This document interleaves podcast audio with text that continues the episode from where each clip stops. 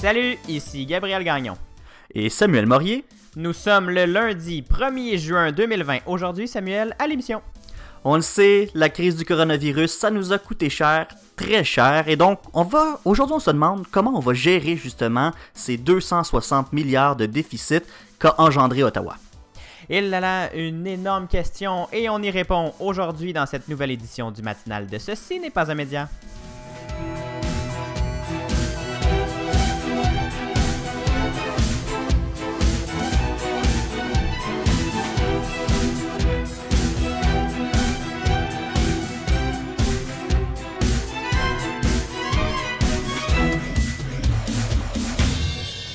Bon lundi, Samuel. Bon 1er juin. C'est vrai, on est déjà rendu euh, au mois de juin. Ça passe vite. Hein? Mais il semble que le mois de mars avait été énormément long. Puis Le on mois, est déjà euh, rendu au. Le mois le plus long de l'histoire des mois, on s'en rappelle? Oui, c'est vrai. C'était le mois le plus long de l'histoire des mois. Mais on dirait que avril-mai, là, euh, ça a passé ben, ben vite. Ben, avril, euh, je suis pas sûr, mais mai, euh, sur le fly, mais clairement. ouais, cl- mais ça a certainement passé très vite. ça fait du bien, je pense. On y revient encore, le, le soleil et le déconfinement. Je pense que ça fait du bien à tout le monde. Ouais, le moral, je pense que de- des gens devient, de, devient meilleur de jour en jour. Samuel, comment ça va, toi, à part euh, le mois qui va vite? euh, comment Es-tu fatigué? Vas-tu euh, vas-tu survivre à cette session à Je, distance? je suis dans le jus, Gabriel. on dirait que ma session vient de me frapper de plein fouet. Je pense, je m'attendais pas à ça. Ben, j'ai j'ai comme l'impression que oui. Mais l'affaire avec une session d'été, c'est que euh, c'est difficile à dire parce que c'est une session qui est comme condensée. Fait que c'est comme une mi-session qui apparaît un peu de nulle part. Puis à un moment donné, hop, on est rendu au mois de juillet, c'est fini. Tu finis en juillet, chanceux. Oui, je finis au mois de juillet. Euh, mais c'est ça, là, ça m'a comme frappé de plein fouet. Je me suis rendu compte que eh, ben là, finalement, une session à distance, euh, ben, c'est plus difficile qu'on pense. Hein? Parce que finalement, euh, on passe moins de temps à l'école, on passe moins de temps avec les profs. Fait que peut-être que ben il faut qu'on rattrape ce temps-là à l'extérieur. Puis on, on fasse plus de travaux un peu plus ou un, un peu, un peu plus de travail individuel à l'extérieur des cours. Puis en plus, t'as un emploi extérieur à l'école. En plus. Ouais, puis là, c'est ma dernière session euh, de mon baccalauréat, donc euh, c'est des gros cours également. C'est mes cours de fin de bac, fait que c'est des plus gros projets que j'ai à faire également. Ah, on espère que tu, que tu survives, Samuel. On espère que tu survives. Ben, c'est tout le temps euh, la préoccupation qu'on a. Hein. À chaque fois, à chaque session, euh, on se demande si on va se rendre jusqu'au bout. C'est un défi, Mais hey! la vie, qu'on dit. Mais hey, la bonne nouvelle, c'est que je les ai toutes faites, mes sessions. Fait que euh, d'après moi, je vais être capable de me rendre au mois de juillet. Là, J'espère que tu vas pas décrocher à, ta- à 8 semaines de la fin. Non, ça serait. Hey, ça serait. euh, Je pense que je- on, pour- on pourrait me qualifier de lâche à ce moment-là. Mais je ne- chose que je ne suis pas. Bon, tant mieux. Euh, Samuel, on va se lancer tout de suite. On va euh, changer d'air un peu.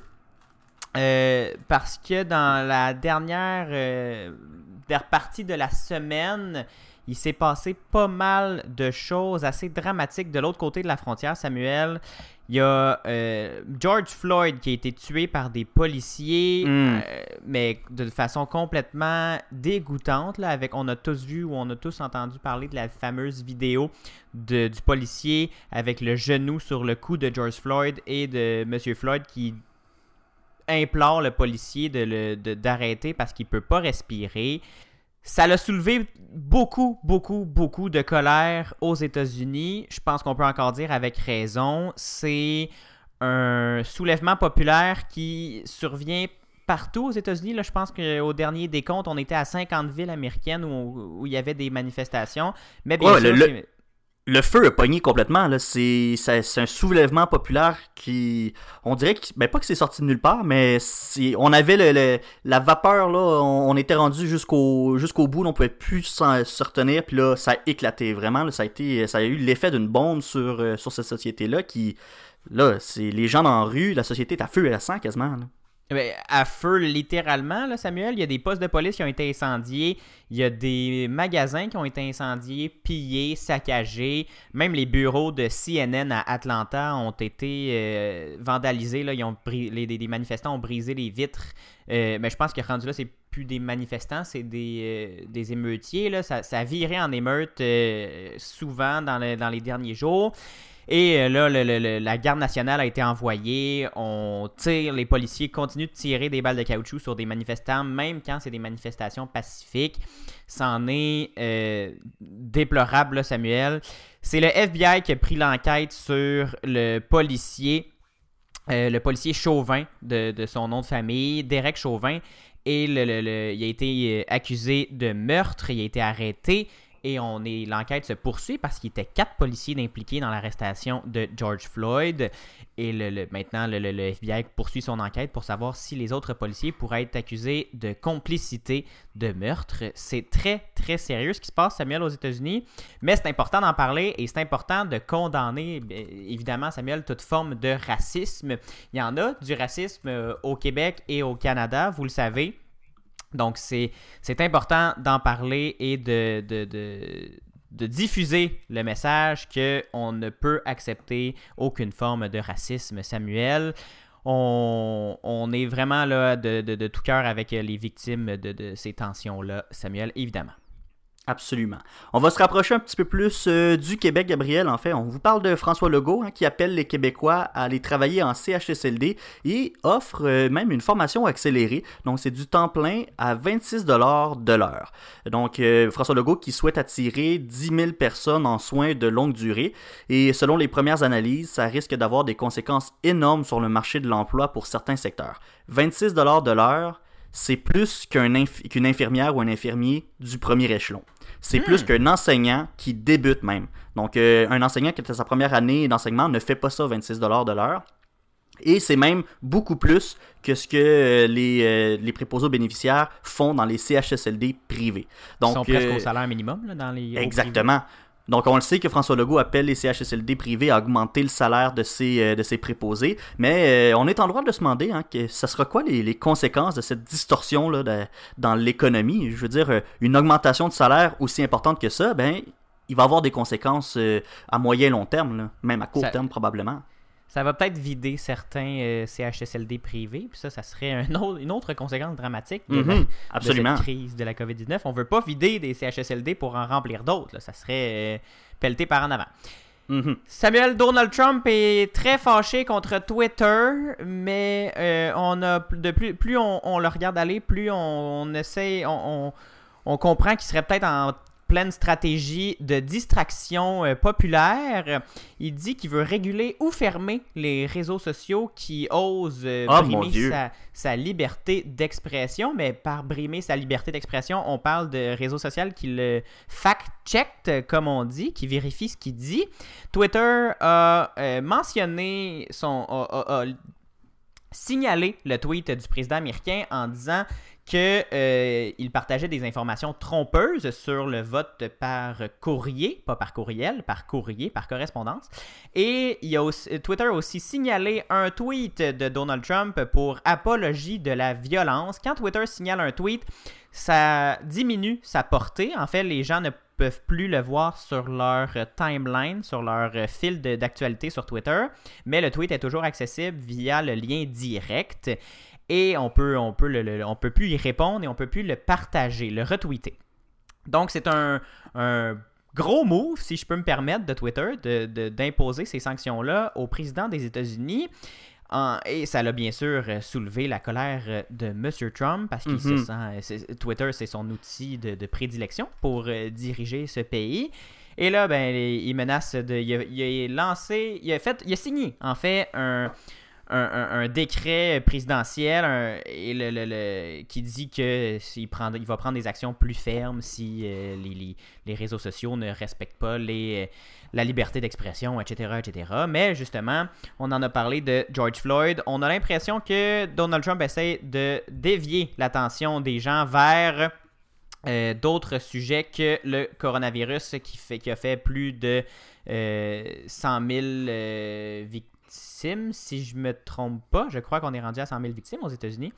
et, euh, et qui, euh, bien sûr, des tensions raciales.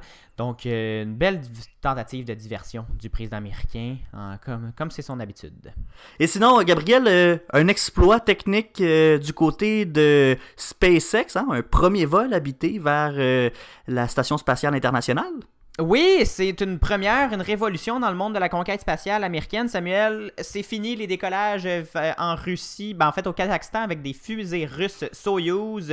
C'est maintenant des, co- des, des- des fusées américaines privées qui vont euh, envoyer des astronautes vers la station spatiale internationale. C'était le premier vol habité de SpaceX qui est un succès. Les astronautes Mhm. se sont d'ailleurs euh, arrimés à la station spatiale internationale ce ma- euh, hier matin. Effectivement.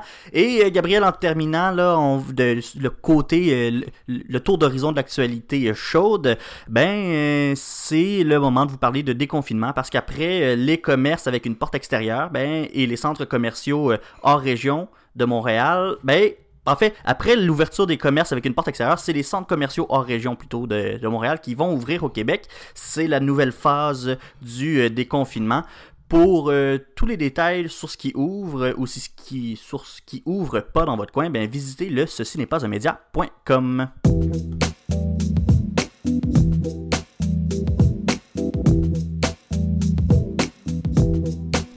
Samuel, on Oui. va, on change, on s'en va dans le vif du sujet. On va Oui. parler des déficits gouvernementaux. On a fait un Mhm. petit wrap-up de l'actualité, mais un gros sujet qui revient, euh, ben, en fait, périodiquement selon les crises économiques, mais là, c'en est une majeure. C'est la question de la dette publique. Ben oui, hein, c'est un sujet sempiternel, euh, de sempiternel débat plutôt entre la gauche et la droite. C'est le sujet de crainte et de discours de peur par des commentateurs. Les chiffres sont immenses, Gabriel, faut quand même le dire. là, 260 milliards, euh, c'est énorme. Euh, les dépenses sont sans précédent ou presque. euh, et ben, l'avenir peut sembler assez guéri. Donc, Gabriel, comment est-ce qu'on va se sortir de cette espèce de spirale qui semble sans fin? Tu seras pas surpris d'apprendre que le Canada, justement, enregistre euh, des déficits immenses. hein. Tu l'as dit, 260 milliards, c'est assez impressionnant, mais personne ne va être surpris de ça, surtout en temps de pandémie. Il y a beaucoup, beaucoup de dépenses à faire et très peu de revenus. Le premier ministre Trudeau euh, fait une conférence de presse à tous les jours, puis on dirait qu'il annonce des nouvelles dépenses à chacune d'elles. J'entends nos amis et collègues plus conservateurs d'ici, Samuel, je les entends hurler euh, à chaque programme annoncé et à chaque sou dépensé. Euh, en fait, là, 260 milliards, c'est pas le chiffre officiel du ministre des Finances ni du Conseil du Trésor, là, les deux gardiens des finances publiques c'est qu'en ce moment, le gouvernement refuse de dévoiler, pour le, moment du moins, de faire une mise à jour économique ou des prévisions budgétaires. Selon euh, Justin Trudeau et son équipe, la crise est trop importante et imprévisible encore aujourd'hui pour pouvoir faire des prévisions fiables et réalistes. On se rappelle que on a entendu des chiffres de 180 milliards il y a quelques, temps, il y a quelques semaines. Euh, et maintenant, on est à 260 milliards. Mais ça, ce chiffre-là de, de 260 milliards, c'est une estimation du directeur parlementaire du budget, pas du ministère des Finances, Samuel. Oh, ah, oh, attends, là. Le gouvernement veut pas faire de prédiction. En fait, n'en a pas fait, mais le directeur parlementaire du budget peut. Ben, je savais pas, un, qu'il y avait un directeur parlementaire du budget. C'est qui? Le directeur parlementaire du budget, Samuel, c'est un analyste euh, indépendant du gouvernement. Il n'est pas euh, élu, euh, c'est pas un ministre, c'est vraiment un, un analyste indépendant qui relève de la Chambre des communes et non du, euh, parti au pouvoir pour vérifier l'état des finances publiques, les prévisions du gouvernement et les effets des mesures euh, introduites sur l'économie canadienne. Il relève donc pas du gouvernement, il peut donc parler comme il veut. Évidemment que le ministre Morneau, le ministre des Finances du, Canada, euh, relève directement du premier ministre. Donc, si le premier ministre lui dit non, on ne fera pas de mise, de mise à jour économique parce que la, crise, euh, on ne sait pas qu'est-ce qui va se passer, on ne sait pas si on va avoir une deuxième vague demain matin, on va peut-être recommencer à, dépenser plus. Ben, le, le ministre Morneau est obligé de suivre euh, ce que le premier ministre lui dit, mais le directeur parlementaire du budget, lui, il était complètement indépendant. Il a accès aux chiffres du jour, puis aux dépenses prévues, aux revenus et aux impacts sur les finances du fédéral. Il peut donc euh, se donner, se donner à cœur joie dans ces chiffres-là euh, et analyser euh, plus en profondeur. C'est un espèce de vérificateur général de ce que je comprends.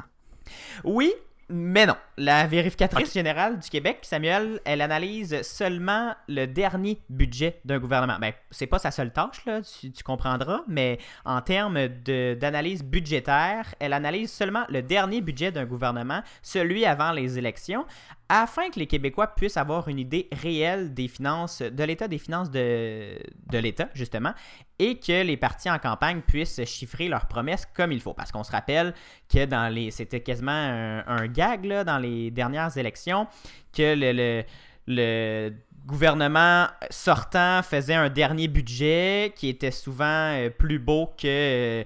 Que, la réalité. Le gouvernement euh, nouvellement élu euh, coupait, sabrait dans les dépenses, euh, rentrait en austérité pour un an ou deux et disait que c'était la faute du gouvernement précédent parce qu'il avait laissé les finances publiques dans un état lamentable. Maintenant, la, véri- la vérificatrice générale du Québec donne son opinion complètement indépendante sur le dernier budget afin que ça ne se reproduise plus un directeur parlementaire du budget de son côté, ça analyse au fur et à mesure les politiques du gouvernement et ses dépenses. Donc, euh, c'est pas euh, ponctuel aux quatre ans, c'est vraiment en continu afin d'avoir euh, des chiffres sortis du politique pour que la population puisse avoir une bonne idée de comment les finances publiques se portent, Samuel. Ah, ok. Je comprends, je comprends mieux la différence. Je viens d'apprendre en fait l'existence de ce, de ce poste-là. Je savais pas que ça existait avant. Donc, Il y a d'ailleurs si des, comp- des- des désirs, justement, euh, si, tu peux- si je peux me permettre, à Québec d'avoir un directeur parlementaire du budget. Le ministre Girard euh, semble un peu fermé à l'idée, parce que c'est quand même un boulet pour un, un ministre des Mhm. Finances, un directeur parlementaire du budget. Mais euh, il y, a des- il y a des tractations là, pour qu'on en ait un au Québec, mais en ce moment, c'est la vérificatrice générale euh, du Québec qui s'assure de- de- d'analyser les chiffres, au moins ceux en- avant la campagne électorale, pour qu'on vote avec euh, une meilleure idée. Je comprends. Donc là, le 260 milliards, ça sort du directeur du budget. Là, qu'est-ce que ça veut dire, ça, pour les finances publiques? Ben, c'est ce dont on vous parle après la pause. Donc, restez avec nous, là, c'est quelques instants. On vous revient tout de suite après avec la réponse. Vous écoutez le matinal de Ceci n'est pas un média.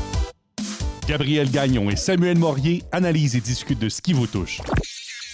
Pour aller plus loin que les manchettes, abonnez-vous sur votre plateforme de podcast préférée, visitez le ceci n'est pas un média.com, partagez les épisodes et écrivez-nous sur Facebook et Instagram. Et on aime aussi recevoir 5 étoiles sur la balado de votre iPhone. Le matinal de Ceci n'est pas un média, du lundi au jeudi dès 7h en balado et dès 9h à CFAC 88.3. Vous écoutez le matinal de Ceci n'est pas un média avec Samuel Morier et Gabriel Gagnon. Et là, on vous parlait du déficit qu'a engendré le gouvernement avec la crise du coronavirus et on vous disait 260 milliards. Et là, c'est sûr que 260 milliards, ça peut faire paniquer du monde. C'est un gros chiffre. C'est un gros chiffre, là, comme ça. euh, euh, on a de la misère à se l'imaginer, même. euh, 260 milliards, ça représente quoi? Euh, D'ailleurs, les commentaires... écouter notre, euh, notre épisode sur les inégalités, Samuel, on y revient presque tout le temps, pour euh, mieux comprendre c'est quoi un milliard de dollars. Oui, effectivement. Écoute, 260 milliards, on n'est pas loin de la fortune de Jeff Bezos. En tout cas, on s'égare, on s'égare. Et euh, le- le- les commentaires qui critiquent les dépenses de Justin Trudeau sont nombreuses à chacune de ces nouvelles annonces de support financier pour les différentes strates sociales. Avant de paniquer, Samuel, c'est important, comme d'habitude, de, remettre les choses en perspective. Du pays du G7, Samuel, des pays du G7, Samuel, le Canada est le pays ayant un plan de relance économique parmi les moins coûteux. C'est surprenant, hein, à 260 milliards, que ce soit un des moins coûteux euh, des grandes économies mondiales. Mais c'est en même temps pas, si surprenant que ça quand on regarde euh, du côté des États-Unis, notre, plus prof- euh, notre plus proche voisin, qui chiffre ses dépenses en relance à 2000 milliards de dollars américains. Pour, euh, ouais, c'est 2000 milliards qui vont être investis dans la relance économique ou qui sont en voie d'être investis dans la relance économique américaine. Notre 260 euh, fait pitié ou quasiment à côté de, de tout ça. Pour tous nos amis inquiets là, par l'état de la dette nationale canadienne, on tient à vous rassurer, OK? c'est un gros chiffre, évidemment, on le répète, mais il faut comprendre que le Canada est entré dans cette crise économique avec une situation financière vraiment meilleure que la plupart des autres pays développés. Notre, euh, ce qui, c'est important de comprendre, Samuel, qu'une dette publique, on calcule ça on, regarde très peu le, chiffre brut. On regarde peu le, chiffre total de le déficit de 260 milliards. Ça veut rien dire.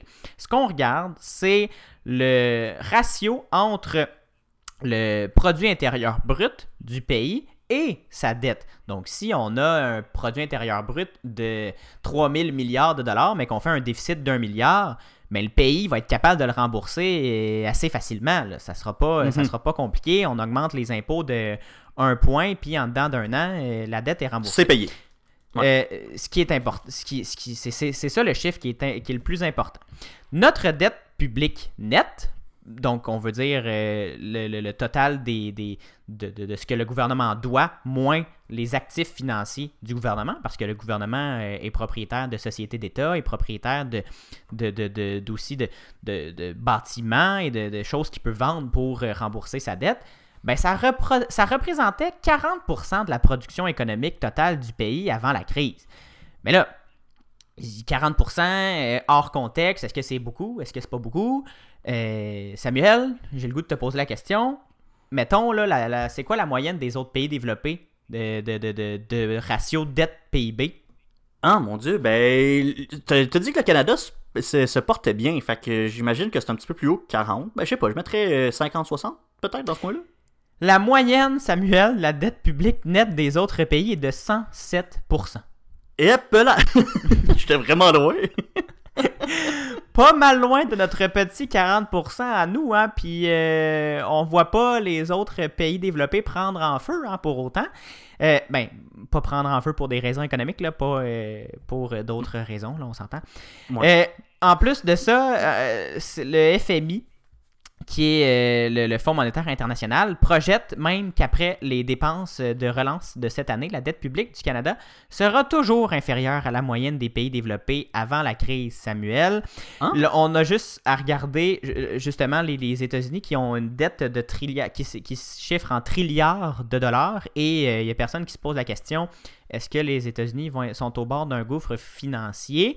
À part le fameux débat de relever le plafond de la dette qui fait des, qui cause la fermeture des, du gouvernement fédéral euh, une fois aux huit ans euh, presque, ben il n'y a personne qui chiale sur la, la, ou qui, critique euh, vivement la dette publique américaine parce que c'est la plus puissante économie du monde, parce que c'est l'économie qui produit le plus et qui est le plus rentable. Donc, personne n'a peur que les États-Unis ne puissent pas rembourser leur dette. Parce qu'il faut aussi mhm. comprendre qu'une dette, c'est pas un c'est pas une carte de crédit comme euh, on a euh, chacun chacun de nous là c'est j'ai pas à la fin du mois à rembourser le montant total le gouvernement tout gouvernement, en fait, parce que le, la différence aussi, on, y reviendra plus tard entre la dette publique fédérale et provinciale et euh, tout ça combiné.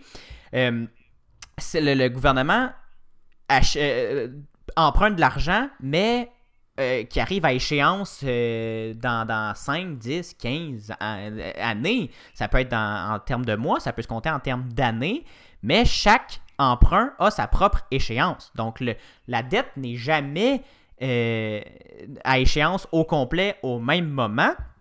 Et on peut pas rembourser le, il va, pas falloir rembourser le 260 milliards d'un coup. Là. Et là, je non. 260 milliards juste pour le, coronavirus, mais on doit pas rembourser la dette toute d'un gros morceau de. Je sais pas, elle s'élève à combien notre dette, là, je l'ai pas vérifié, là, mais c'est pas tout d'un gros morceau. Là. Ce serait une trop grosse bouchée. Exactement. C'est même le 260 milliards du dernier exercice financier, qui est d'ailleurs pas terminé. Là, on va avoir le vrai chiffre euh, prochainement. Euh, même ce, montant-là est étalé dans le temps. On n'aura pas de. c'est à peu près 1000 milliards, je pense, Samuel, selon les, chiffres que je vois en ce moment, la dette euh, du, Canada.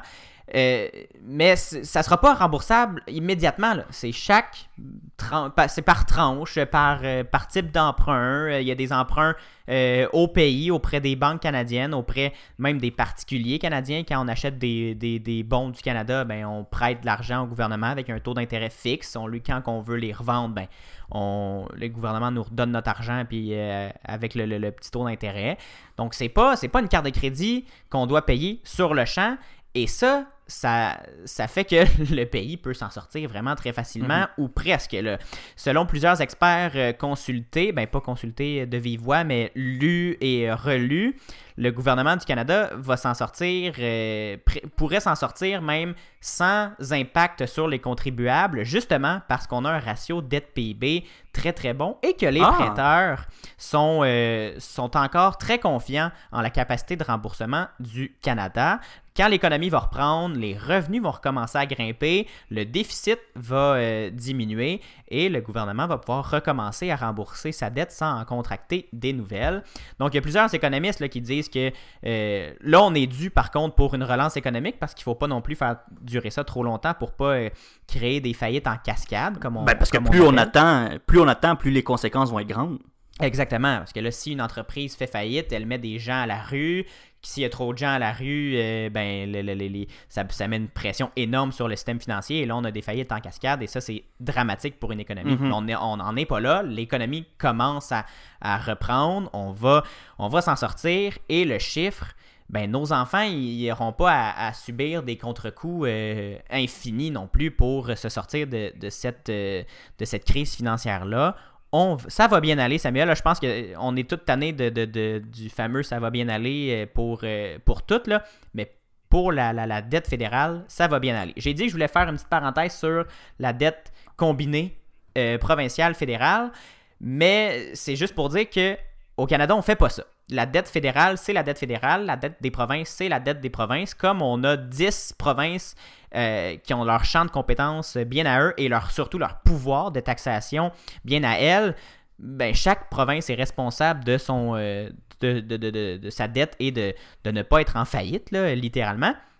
Et euh, le, fédéral n'a pas à, absorber une dette d'une province, sauf en cas de force majeure, justement, comme euh, dans, les, dans certaines provinces de l'Atlantique, dont Terre-Neuve, qui est en situation financière catastrophique.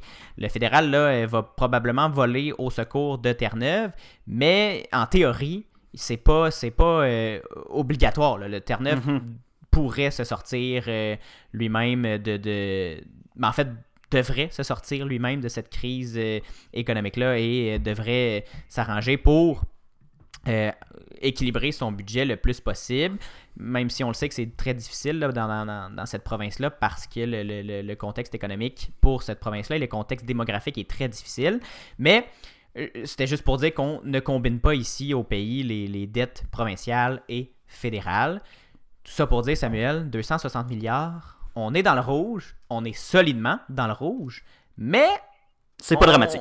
On n'est pas on est on part pas en peur là. On va on ben va s'en sortir puis euh, on va euh, juste d'autres économistes aussi affirment que c'est probablement une bonne chose que le gouvernement se soit endetté de cette façon-là pour éviter que ce soit les particuliers qui s'endettent et les entreprises qui s'endettent. Ce qui, là, c'est dramatique, c'est parce qu'une carte de crédit, c'est pas mal plus euh, difficile à gérer qu'une dette nationale, Samuel. Mhm. Ben justement, les impacts seront pas aussi euh, négatifs qu'on le pense, parce que si je reviens sur les projections du FMI, ben on, ça montre que même après les dépenses de relance de cette année, ben, la dette publique du Canada ben, sera toujours inférieure à la moyenne des pays développés, et ça avant la crise. Donc, tu sais, c'est mhm. pas si mal. Même en sortant de cette crise-là, on va avoir une dette publique moins grande que la moyenne des pays. On, remonte, mettons, à l'année dernière, avant la grande crise euh, de la COVID-19, on va quand même avoir une dette publique meilleure que euh, celle de l'année dernière des autres pays. Donc, euh, je pense qu'il y a du positif là-dedans. Oui, et puis justement, le, monde entier est dans la même situation, Samuel. Puis les prêteurs internationaux, puis même les prêteurs canadiens, sont pas, euh, sont pas aveugles. Tout le monde est dans la même situation. Tout le monde euh, cherche à stabiliser l'économie. Puis c'est pas rentable pour personne. Un, gouvernement qui s'endette euh, à outrance puis qui est pas capable d'arriver à, rembourser ses dettes comme il faut. Donc, on la situation est connue de tous et justement, le- le gouvernement, surtout le gouvernement du Canada, qui est dans une situation financière euh, euh, excellente, là, va pouvoir euh, s'arranger pour ne pas avoir à payer des frais d'intérêt de, de, de fou malade, puis ne va pas avoir à, à clairer sa dette, là, si je peux me permettre, d'un Mhm. seul coup. On n'est vraiment pas en- sur le bord de la faillite. Puis vraiment, là, ce sera on- l'expression, la carte de crédit de nos enfants est vraiment pas bonne parce que c'est vraiment pas ce qui se passe, Samuel. Nos enfants auront probablement pas à subir les contre-coups de, sous toute réserve. On, on connaît pas l'avenir, mais on selon les, les économistes que, j'ai lus, auront probablement pas euh, besoin de supporter encore euh, l'argent qui a été dépensé pendant cette crise de 2020. Parce que là, j'aimerais bien ça que mes enfants en 2000, euh, je sais pas quand je vais avoir des enfants, mais j'aimerais bien ça que les gens de 2060, 2080 euh, puissent euh, bénéficier des mêmes services à peu près au même prix, Samuel. Mhm. Donc, euh, oui, un pays qui s'endette, on s'entend, c'est pas super, mais on est loin du scandale financier. Fait que beaucoup de gens attendaient, ou même que, plusieurs gens voyaient venir, et, et ce qu'on pensait vivre euh, à tous les jours, mais en fait, on se rend compte que le Canada se porte bien malgré tout, et qu'il va continuer de se porter bien, même une fois qu'on va sortir de cette pandémie mondiale-là. C'est... euh, c'est une bonne nouvelle. C'est du positif dans cette, euh, dans cette crise-là. C'est assez exceptionnel le- le- cette situation financière-là, Samuel, pour le Canada. Il, y a eu des réformes qui ont fait très mal au pays. Il y a eu des réformes, des, des, des coupures budgétaires, puis des, des, des coupures en dépenses et un, un équilibrage forcé du budget dans les dans des dernières décennies. Mais il faut, faut, faut se rendre à l'évidence que ça a porté fruit parce que, justement, tu l'as dit, le Canada est dans une des meilleures situations mondiales au niveau budgétaire. On a d'autres- Hey, les- problèmes au pays, là, on s'entend, mais côté budget, on est, on est en bonne posture. Hey, je suis quasiment rendu à me dire que Jean Chrétien avait peut-être raison. Le Canada, Ouais. c'est le plus meilleur pays au monde. On le salue, Monsieur Chrétien. Sur ces belles paroles, Samuel, on conclut cette édition du 1er juin 2020 du matinal de Ce n'est pas un média. Merci beaucoup d'avoir été là. Puis là, je te souhaite là, de, de, de, de reprendre le dessus là, sur ta sur ta, ta- ta- tes études et ton Bon, sur, sur tes études j'ai l'air de parler comme une comme une ma tante euh, à Noël là. Du succès Ah, te dans de tes la santé. études. Ouais, je te souhaite de la santé et du succès dans tes études. Ah ben non, ben je te remercie, euh, Gabriel. Je vais, euh, je vais euh, assurément euh, essayer de reprendre euh, le contrôle euh, de cette session-là. Mais euh, ouais, non, je- que je t'as pas perdu le contrôle. Non, non, que absolument pas. chargé. Oui, c'est ça. Ben, c'est parce que euh, euh, j'ai beaucoup, beaucoup, beaucoup, beaucoup de lectures à faire, ce que je n'avais pas dans les autres euh, sessions. Et je suis obligé de les faire, ces lectures-là. Pas comme dans les Ah, autres sessions. ça c'est fâchant. Fait que voilà, c'est ça qui arrive. Mais écoute, Gabriel, ben, je te remercie aussi. Je, je voudrais remercier aussi Sacha Coyot-Lemire qui nous donne un grand coup de main à chaque semaine. Et ben, on se retrouve demain, 7h en balado, 9h sur les ondes du CFAC 88.3 à Sherbrooke. Suivez-nous sur la page Facebook de Ce n'est pas un média, sur les comptes Twitter et Instagram, CNPEM baramba balado. Et allez lire notre article résumé sur euh, ce qui ouvre et ce qui ouvre pas dans vos régions. Il y a des différences entre la CMM, euh, la, grande région de Montréal, et les, autres régions du Québec sur les réouvertures pour de l'économie. Allez lire ça sur le ce n'est pas un média.com. Samuel, on se reparle demain. À demain!